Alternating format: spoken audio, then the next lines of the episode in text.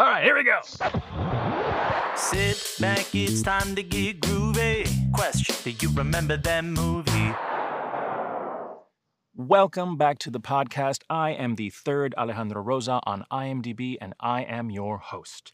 In this episode, we're going to talk about the 1995 film Seven. As usual, if you haven't listened to this podcast before, please understand this is going to be full of spoilers. We are 100% spoiler episodes. So, this film, directed by David Fincher, came out in September 22nd, 1995. My guest to delve into this lighthearted romp is the amazing, the wonderful Dave Black. Yay! Thank you for having me. Very happy to be here and talk about this. Like you said, it's a maybe a rom com, comedic romp at the very least. So Absolutely. I don't know why Julia Roberts wasn't in this one.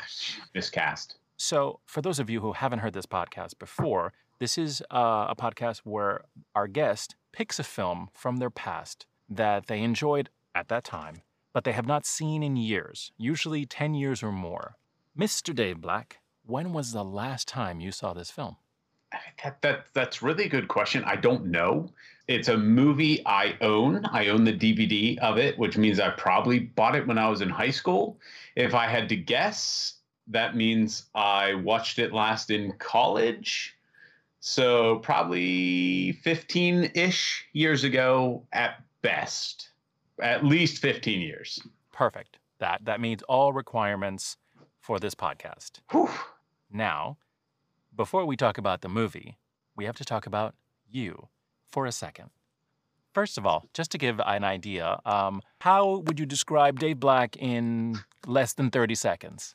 I, I I have no idea. That's um, I, perfect. I can talk about what I do. Oh, sure. Uh, we can do that. Sure. Let's, let's go with that. Okay. Um, so I'm a librarian. I'm an academic librarian. Worked in university libraries. Right now, I work at Mary Baldwin uh, University. And other than that, I have two kids, a beautiful wife. I've played rugby for the past like 17 years or so. I like to cook. Yeah, librarian. I have a history degree, history master's degree. So I like history. What year do you think it was that you watched this film? That that that's a good question because I I recently rewatched it, obviously for Yes. the podcast, and I, I didn't actually know what year it came out, and when I looked it up after watching it, I was like, I was eight years old when this film came out. There is no way I was watching this movie as an eight year old. Precocious though I may have been, I was not eight. So my guess is that I watched it sometime in high school.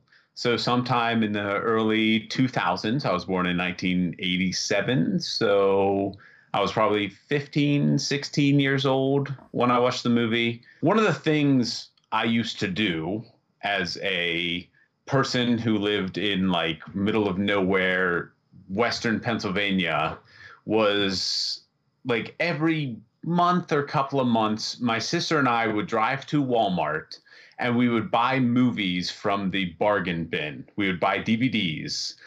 And I suspect this is one of the movies that I bought because I own it on DVD. I don't know where it came from. Um, I don't think I had ever seen it before, uh, but that would definitely put it somewhere 2002, 2003 ish. Okay, that's kind of perfect. You say you were probably in your teens when you first watched this. So was I. However, because of a, a mild age difference, I was a teenager when this movie came out. And so I did I saw it in theaters. I remember because okay, that that's a little hurtful. Um, because don't make me feel old. Um, because Brad Pitt was like the it guy at that moment, right? We're talking Legends of the Fall, Interview with a Vampire, Post Thelma and Louise, Uh, 12 Monkeys in there somewhere. I don't remember all the years of those films. all right together though in the mid Th- they're all- 90s. like, right. I mean, that was his moment uh, when he became a star. And so this movie was right in there, right in the in the cusp of his greatness, uh, his newfound celebrity. But yes, I did see this in theaters. How would you describe this movie? What is this movie in a nutshell? I guess I would say that this movie is the police's search for a serial killer who bases his victims, his entire kind of I don't know what have you, his his mantra, his you know raison d'etre um, on the the Catholic seven deadly sins. So every person, every victim he picks is somebody who is guilty of one of the seven deadly sins. And I'm going to forget one when I go through these sloth, envy, gluttony, lust, greed, wrath, and pride. Ah, I got I think you all. got them all. Yeah. Yeah. All right. So it's them trying to figure out who this serial killer is, how he's choosing his victims, what his purpose is, everything along those lines. Um, and it is just the search for this person. We have a recently transferred detective uh, named David Mills, and we have a retiring detective named William Somerset. David Mills, of course, is played by Brad Pitt. William Somerset is played by Morgan Freeman. Those are kind of our two main characters. We have a secondary role of Tracy Mills, played by Gwyneth Paltrow. And interestingly enough, Ronald Lee Ermey, famous for Full Leather Jacket, plays the police captain who does not have a name. I looked this up. He's actually listed as police captain. Oh, all right. Well, I recognized him and yeah, did not even stop to consider the fact he didn't have a name. Neither did I, because I, I did when I was looking back. I'm like, what what did they call him? And then I, I looked it up. And, oh, they didn't, they didn't call him anything. So, for those of you who don't know, David Fincher, very famous um, director, he directed a series of films that you may have heard of everything from The Game, Fight Club, Zodiac, The Curious Case of Benjamin Button, The Social Network, The Girl with the Dragon Tattoo, and Gone Girl. Why this movie? I, I said anything. You can pick anything you haven't seen in a thousand years. Why did you immediately think seven? So I I didn't immediately think seven. I, I I was tasked with pick a movie from your youth was kind of the the thing that I went with, and I it was hard for me because I watched a lot of movies when I was younger. As I mentioned earlier, went to Walmart on a semi-regular basis, went to other stores and bought, you know, movies from the the 5 for $10 bin or whatever it whatever it was at that point. And so I, I owned a lot of movies. I gave a lot of them away because I would buy them, watch them once, and give them away. But most of the movies that I liked, that meant something to me, that I really enjoyed when I was younger, for one reason or another, I've watched since then. I'm very much of a a person who enjoys revisiting old friends in the forms of books or movies or what have you. So it was it was really hard for me to find a movie that I was like, oh, I really, really liked this movie when I watched it. Um, haven't watched it for like 15 years. And this was perhaps, the, I mean, this was definitely the first movie that really crossed my mind that I was like, yes, that is a movie I remember really enjoying. I remember really liking a, a lot about that movie, and I would like to see it again.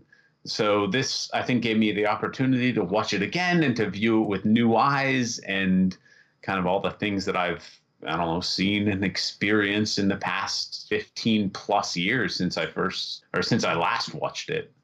So, going to that, if you can remember, what was your impression of this movie when you first saw it, when you were a teenager? I mean, it's it's hard to get into the headspace of like this 17, 18 year old uh, Dave Black at that point. Um, I was, I think, kind of a.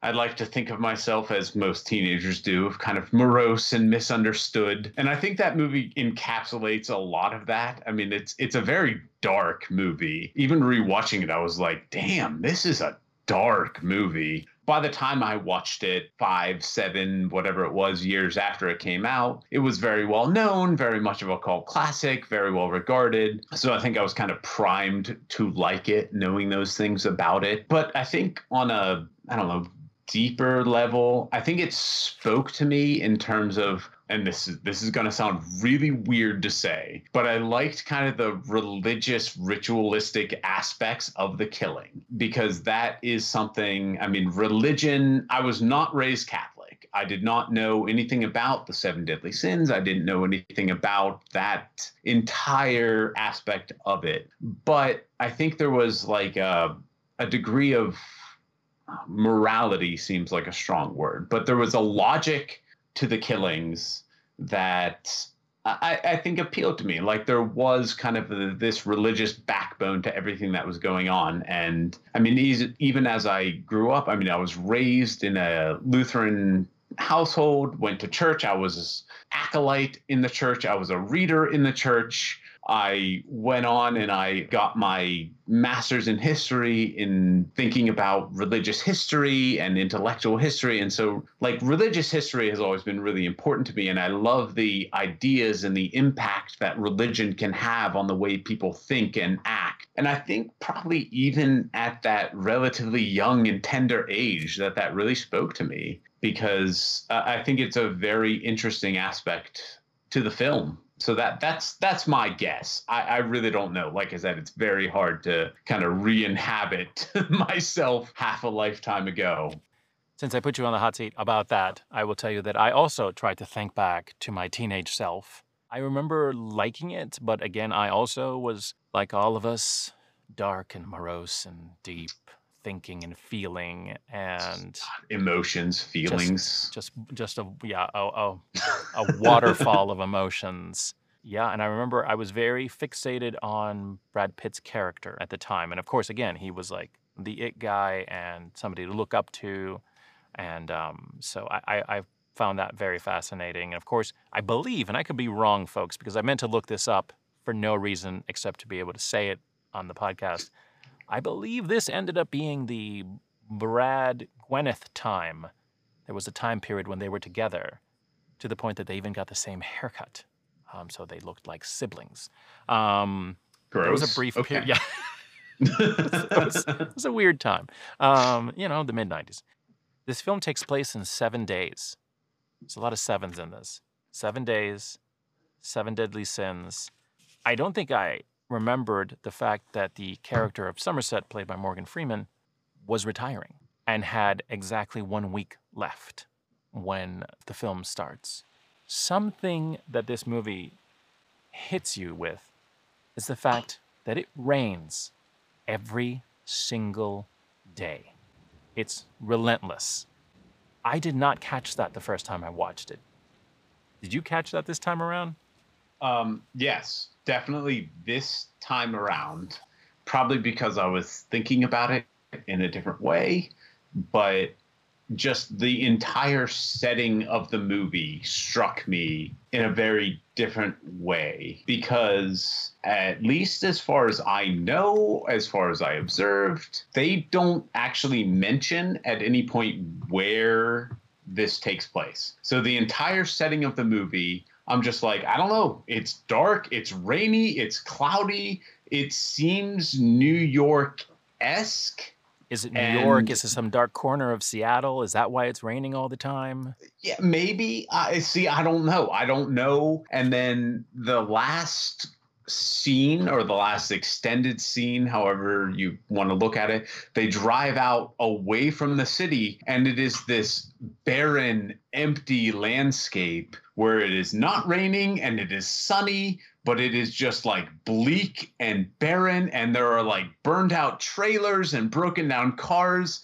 And it really gives it a very post apocalyptic feel in a way that I never noticed before. Like, I never thought about the setting in that way um, because it always seemed, oh, they're in New York. But like, when you go back and look at it with a more critical eye, it's just like, no, clearly they're not. They're not. Like, there's no landscape that looks anything like that outside of New York. Like, that's that's not what New York State looks like. So, um, just the fact that, yeah, in the city, rains all the time, dismal place, depressing place. And then, you know, in, in the last couple of scenes when they leave, it's just like, oh no, it's it's totally different than what you were expecting. Um, it, it does almost have like a Judge Dredd Mega City 1 type feel to it because it's like, no, they're in the bleak outside apocalyptic landscape. It, it's it's it's very, I think, effective when you when you stop to think about it when you stop to look at it which i did not at all as you know when i was 17 or whatever i that was totally over my head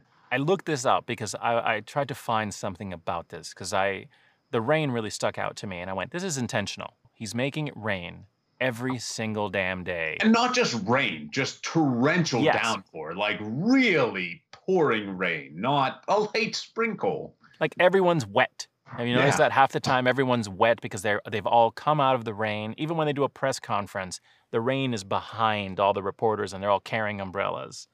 So I, I read about this. The rain, the crowded streets, this was all intentional. Apparently, this was part of creating a world that mirrored the moral decay of its inhabitants. Something that Fincher is known for is for his use of color, sometimes using like green tones, gray tones, and just the way the color is mixed in the film.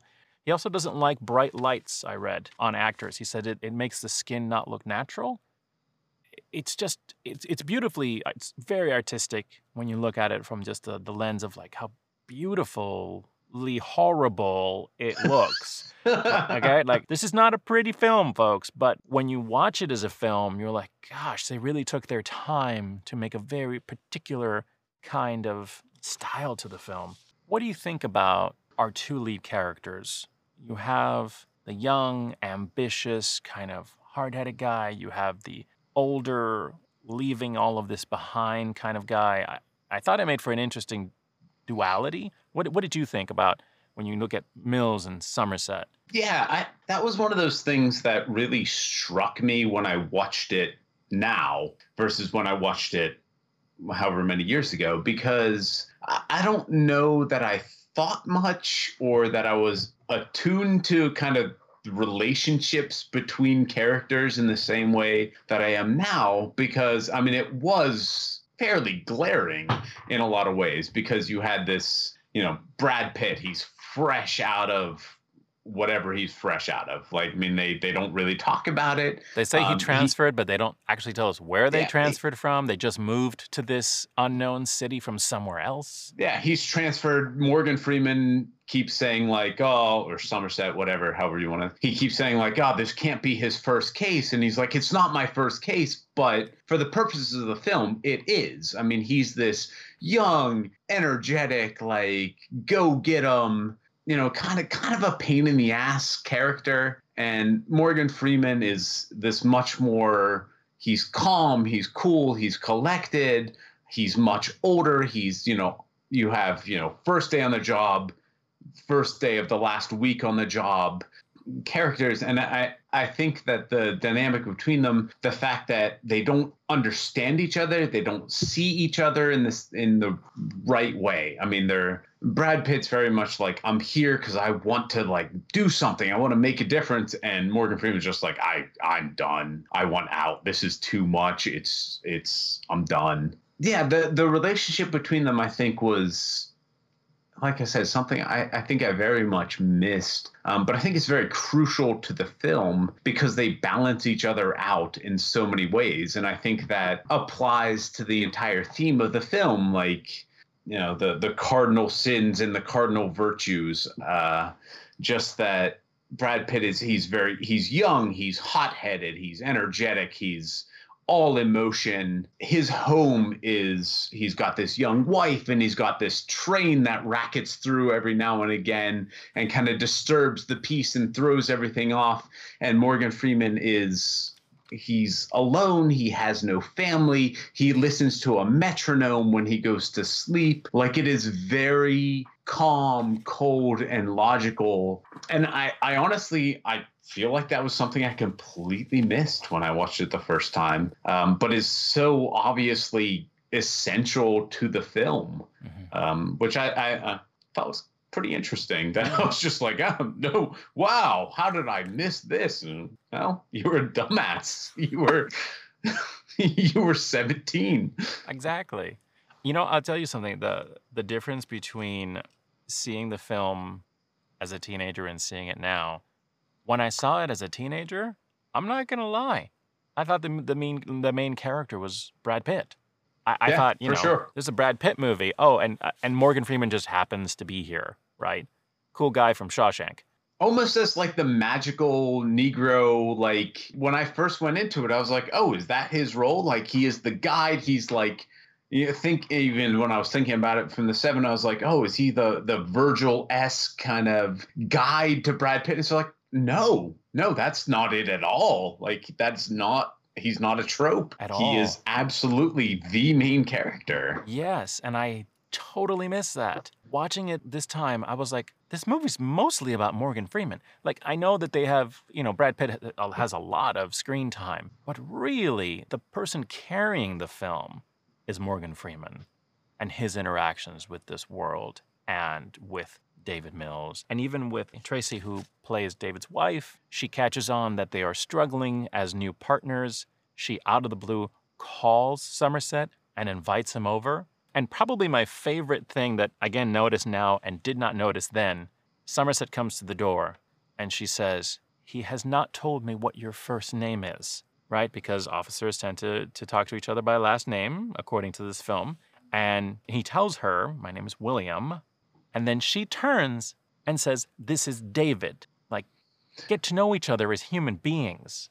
And I thought that was so moving and so interesting and uh, completely lost on me the first time I watched this movie. I was just like, oh, cool, there's Gwyneth Paltrow. 100% agree. I actually I wrote down because I took notes while I watched it. I was like, because I want to remember some of the things. Um, I wrote down like Gwyneth Paltrow, Tracy as the bridge between the two as humans because they had not related to each other on that level at all. Like there there was no discussion about who they were, what they did, their lives whatsoever. Um, and she really does bring them together as human beings, which is is a pivotal moment. The next scene, they have dinner, and then David Mills and William Somerset are together thinking about the case, solving the case. They start working solving. together for real. Like they actually, Yes. they're actually. I noticed like suddenly they are working as a team for the first time, and they're Yep. like going back and forth with their observations about what could be and not be. I will say my favorite part of that scene though was when Brad Pitt was like, "Do you want a beer?"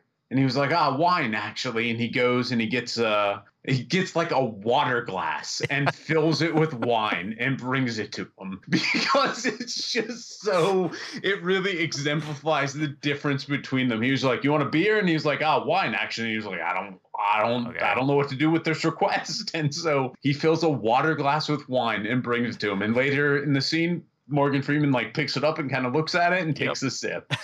But but but it, it almost doesn't matter. It's like yes, there is this fundamental difference between them. They are two very very different people, but they have come together over this case as a result of Tracy's interference seems like a very strong word, but Mhm. like her her impact, her Yeah, mediator.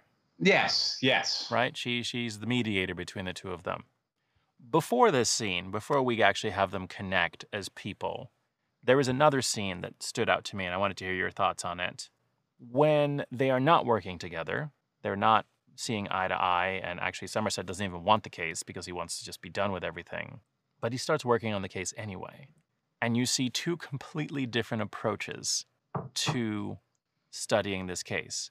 David goes home, cracks open a beer, puts on a basketball game, and is just staring at the files, right? Reviewing the files, looking at the pictures. Somerset goes to the library, something that he clearly does all the time because the security guards are playing poker and they know him. Um, and they reference the fact that he's going to miss them when he retires. And he just goes through the stacks and he starts picking up things in reference to the deadly sins. Starts picking up books, Dante's Inferno, if I'm not mistaken, Canterbury Tales. Like, this is a well read man. And he just sits there calmly reading and taking notes. Which, again, I thought about you as a librarian going, yes, that's where the answers are. They're in the stacks. What do you think about that? Yeah, I mean, I, I thought that was a really, and I think the uh, the the wonderful follow up to that entire scene is the fact that Somerset Morgan Freeman approaches him and like gives him the note, like you should check out these books, and he does. And then he quickly, uh, Brad Pitt quickly throws up his hands and has a junior officer go and fetch him the Cliff Notes version of all of the stuff that he's supposed to read um, because he just he he can't. I mean, it's it's not in his nature. It's not in his character. But yeah, I mean, I thought that was a very excellent scene exemplifying the difference between the two of them. Just that Brad Pitt's character is so focused on the crime, on the scene, on the people, on everything that's going on sort of in the here and now. He doesn't have I don't want to, the capacity maybe to focus on kind of the deeper impact of everything whereas Morgan Freeman is, is, definitely he's the researcher. He's like, no, there's there's a lot going on here that we are not seeing, that we don't know about, that we can't learn about from the crime scene photos. I do think it does a great job setting up kind of how they're going to be good partners in terms of like, you know, Morgan Freeman's less concerned about what has actually happened and more concerned about understanding the very nature of the crimes and the underlying motivations. Whereas you know, I think as a young detective trying to prove himself, Brad Pitt's like, no, we need to solve this. Like, what's going on? There is evidence here at the scene that we definitely are missing. It's two very different perspectives. Mm-hmm. So we can't continue on without speaking about the other most important character in this film, which is seldom seen until the very end, and that is Jonathan Doe, aka John Doe whose name we never learn. It's so interesting that this character is in the film the entire time, but we, the audience, are never led on to who he is, except for one brief moment when they finally figure out where he lives. And they do it by doing something that probably affected you personally abusing the powers of the library. How did you feel when you saw a library being violated in such a way? I was what what what exactly what are you referring to exactly? Sure. So Somerset pretty much figures out he's looking up these books, which means that the killer must have looked up these books. So he probably has a library card. This is pre-Amazon, this is, you know, whatever. People are going to the library. So he's probably checking these same books out. And he has a friend. He has a friend in the FBI the stinky FBI agent. That's right. As Brad Pitt calls him. and Somerset explains that a while back, the FBI started kind of, they created a system so if people start checking out questionable books, they kind of get flagged. And so he was going to use that to see if he could figure out somebody who was checking out these books. None of this seems very uh, legit or legal which is why they're doing this uh, under the cover of like a very cloak and dagger kind of situation. And it is. And what he does is he he has the guy do the search in whatever system that is questionably legal at the time and finds someone by the name of Jonathan Doe who has definitely been checking out these books. And that actually leads them to the killer's apartment where they discover plenty of evidence, but they still don't know who he is. They almost get the killer, but he gets away. What'd you think about that abuse of library privileges there? um, I mean, it, it.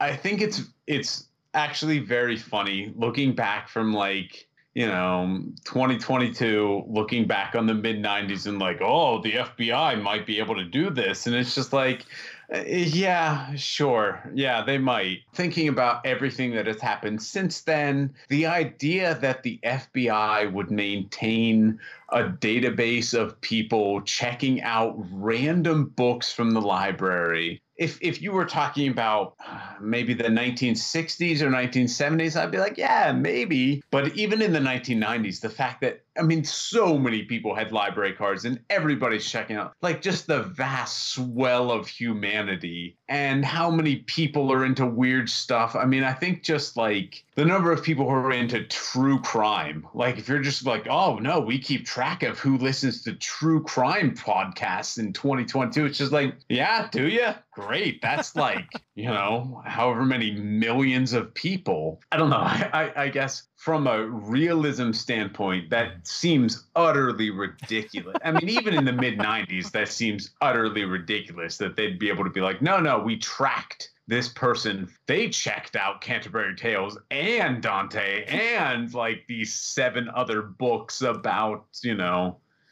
what happened, the seven deadly sins. And, you know, I guess there there's a, there, like, the librarian part of me is just like, nah, you, you shouldn't be doing that. Like, whatever. like, what people read, it's their own business, it's Sure. their own thing. You can't deny somebody access to a book based upon your own prejudices. You know, I, I feel like the library list that Jonathan Doe checked out. I feel like I could have checked out. I mean, I've read Canterbury Tales. I've read Dante. I've read like it's. It seems a little ri- ridiculous, and yeah, it, it seems like a violation.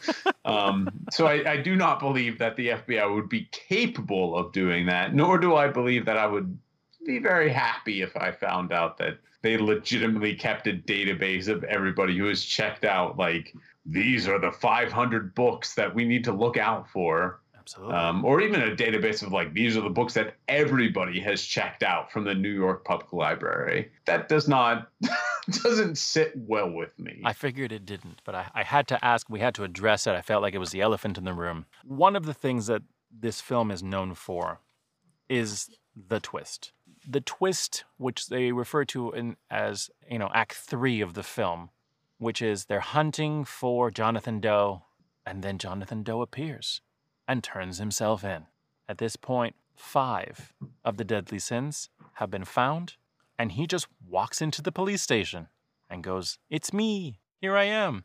Even even rewatching it, it was still very fascinating. And then you have what we talked about. We have the famous scene, the most famous scene in this movie, I think, which is the end scene where the killer says, "I have two more victims for the two other deadly sins, and I will take you to them, but you have to go with me in a car, and we will go do this." What was it like watching that scene again and that whole kind of twist to it? Yeah, I mean, I, I, I think obviously watching it back, I knew it was coming. I expected it, but it is still, it's still so sudden. I think because that that entire, I mean, I guess you'd probably call it the second act of the film, is just like almost relentless. Like you spend so much time with the first murder, so much time with the second murder, and then like the next two is just like they're going to the crime scenes they're seeing things they don't really know what's going on. I mean there i guess there is the the part where they go to his apartment and see things but it, it doesn't really amount to anything. No. like they're just like what do we know? Nothing. He's independently wealthy. He's crazy. That's what we got. Despite the fact that they found him they found his apartment they're left with absolutely nothing. And they're still you know in the process of discussing the case like what are we going to do next? How are we going to approach this? Whatever. And he literally just walks into the station. And it it's even rewatching it it's just like jarring because you've watched this whole build up and like an hour worth of like these three cases and then like two cases just like that. And then it's just like oh no there he is. Like he's he's just there and it is it is very remarkable like the way he called it he's like detectives! You know and just lays down on the floor and fingertips wrapped in bandages just walks in and is clearly like nope that's the guy. Like we got him. But then there's this whole you know another half hour or so to the movie where nothing that you would have ever expected starts to happen. Exactly. And that's what they always point to as this is when this movie stops being like any other movie, like any procedural or anything like that, and becomes something weirder. And I think it's so interesting. You know, they have him in a car, they have this whole conversation, you know, they have him, etc. They end up talking about good and evil. And then, like you said, we leave the city for the first time. And then we're in that looks like a barren wasteland. And all of a sudden, a delivery truck shows up, and Somerset and Mills separate. Mills stays with John Doe. Somerset goes to stop the van, gets the package, pulls out his switchblade, and opens the package. And Somerset realizes they are not in control. And John Doe has all the power right now. And we get to the most famous line in this entire film What's in the box? what's in the box What's in the box? You know, I won't lie. They've made fun of that scene for so many years on so many different things. yeah it's cliched But he is so good. It is so powerful rewatching it. What did you think about that last scene? Yeah, I mean, I, I think I I had forgotten how after he opens the box and looks at it and has his initial reaction, he says to the helicopter something like, you know, stay back. John Doe has the upper hand here.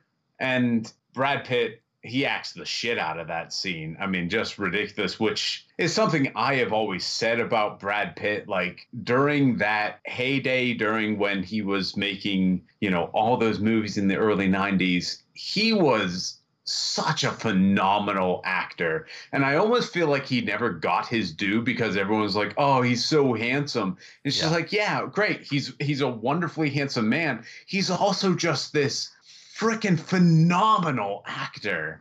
And you believe it. I mean, you believe the anguish, you believe the uncertainty, you believe his just reacting to what Kevin Spacey is saying in that moment, with Morgan Freeman running across this deserted landscape, being like, "No, don't, don't talk, like, stop, stop talking to him." Like, my number one takeaway from the whole movie was how impressed I was at what a good movie it really is. That's one of those things that the passage of time or whatever is like, oh yeah, you know, it's a cultural icon, whatever. I liked it when I was half my age. Like, oh, it must be really good. Like, if you like it when you're 16, it's probably a really good movie. It's like, no, I liked a lot of shit when I was 16. That's terrible. But I was like, no, this is a well crafted, well acted, well written movie just across the board. And I think that that final scene really drives it home because they they just do a phenomenal job. All of them. I mean, all three of them. I know it's not super kosher in 2022 to be like, oh, Kevin Spacey, like, oh, what a great job. No, no, he was a phenomenal actor. No, I, you know, I, yeah, not getting into that can of worms, but one of the most horrible things about the whole situation was the fact that some of us were great admirers of his acting, Yeah. and so Because he, I mean, he was. He was Yeah. really Brilliant. fantastic. I mean, you cannot Absolutely take that brilliant. away from him. Nope. And, and we don't. We just want to take everything else away from him, um, for the safety of others. One thing that I found fascinating, and I can't finish this episode without pointing this out, that final scene is the most famous scene in this movie, and it was the biggest issue with making this movie.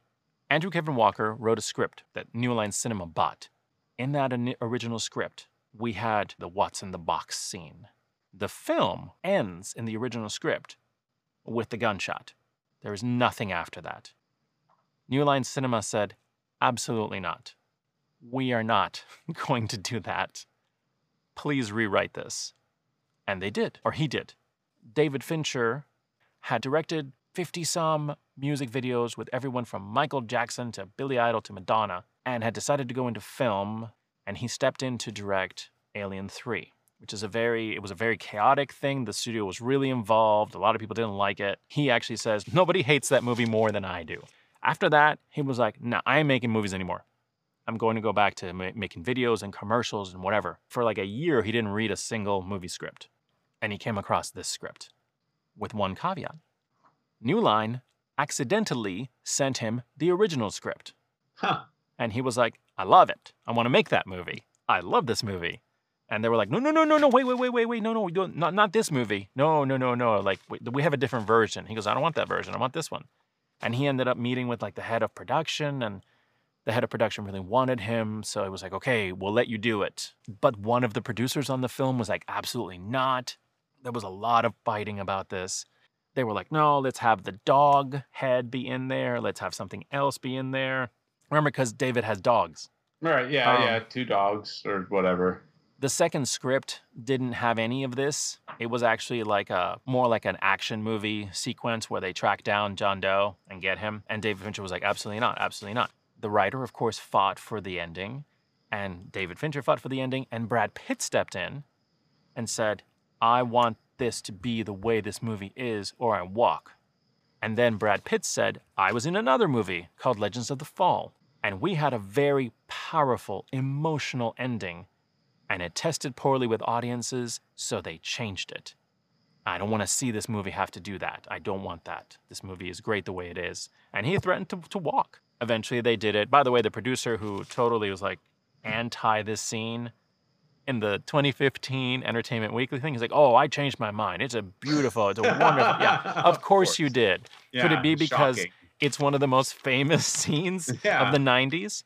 Could it be that the movie cost like $33 million to make and you guys made $327 million out of it? No, you should have made it safer and gentler and just exactly. like and it's like this this whole thing about how they weren't going to do it. In fact, the film ends with Somerset seeing David kind of be driven away in a cop car and he quotes Hemingway. That was David Fincher placating the studio to kind of cushion the ending. So it wasn't just bang, end of movie. He added it. They like I think that was their like happy medium. okay. Like, okay, I can have everything else. The other thing that he promised was that we would never see what was in the box. Okay. And so audience members think that they've seen what was in the box, Right. right? Because But yeah, you never actually do. what you see is Somerset's reaction. Because even at the end of the film, he's the only one who saw what was in the box, right?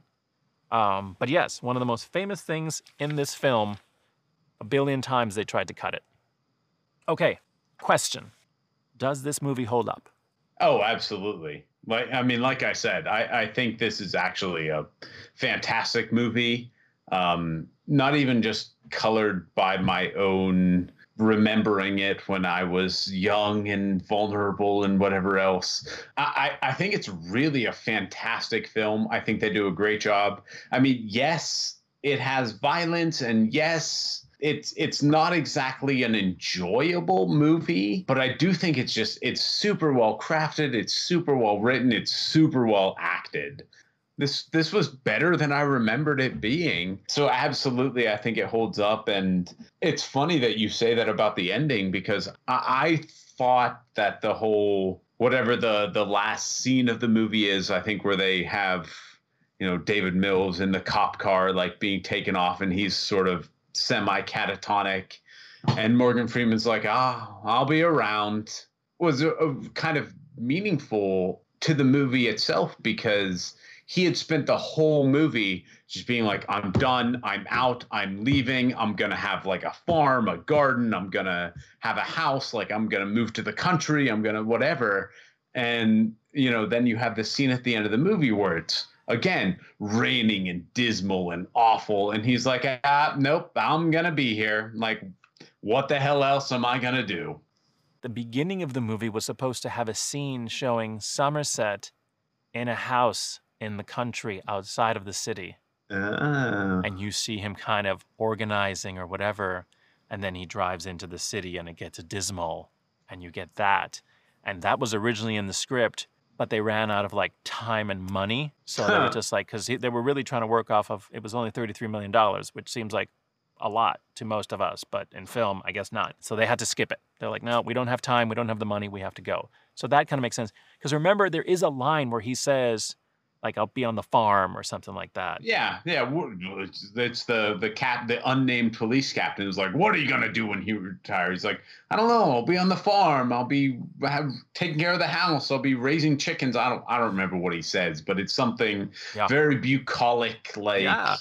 this is gonna be my life And we would have known what the heck that meant if they had shot the first scene. I don't know. I feel like to me it works again with that last scene where it's like, sure, he has these pipe dreams of what it's going to be like once he retires in seven days, but we don't see it. He doesn't see it. He doesn't actually know what it's going to be like. I feel like it fits the character in a lot of ways because he he is just this cold well he he's not really but he does come off as this cold measuring logical like i'm done i'm over it sort of person but you know i think because of his interactions with um, david mills he really comes to see people and care about people again um, and it really does seem to draw him back into the world of policing in a way that i, th- I think fits because he is I don't know. It seems strange to me to talk about him like, oh no, the, this real character that, but you know, um, yeah, he he was definitely tuned out and he was brought back into the world um, and started to care about people a lot more. Um, so I, I kind of like that he doesn't have a life outside of the dismal, rainy city. Just dreams of the life, no real life. Exactly. Yeah. It's it's an un it's a pipe dream, and he doesn't know what it really would be like. There is no way to end this on a happier note than that. Thank you so much for doing this, uh, Dave. I really Thank appreciate you for having me. Thank you for making me watch this movie. Um, it was better than I remembered. And that was awesome. And thank you so much. Thank you for taking me on that journey. Yeah, I was agreed. a little concerned. Um, Better than I remembered. So. Yes, better than we remembered. So if you haven't watched this movie and you listen to this podcast, sorry for the spoilers, but still go watch it because it's great. It's actually uh it's on Netflix. It's on Netflix. I think it was on Netflix. I don't know. I own the DVD. Like I said, That's I right. bought it when I was in high school. So I think it's on it's on one of the streaming services for free right now because that's how I found it. So just Google Seven and go watch it, uh, or watch it again. Really watch it again and Yeah, really pay it. attention. It's a total rewatch. All right. Well, thank you so much, Dave. Thank you so much for taking this time to hang out with me this evening. absolutely. We will do this again.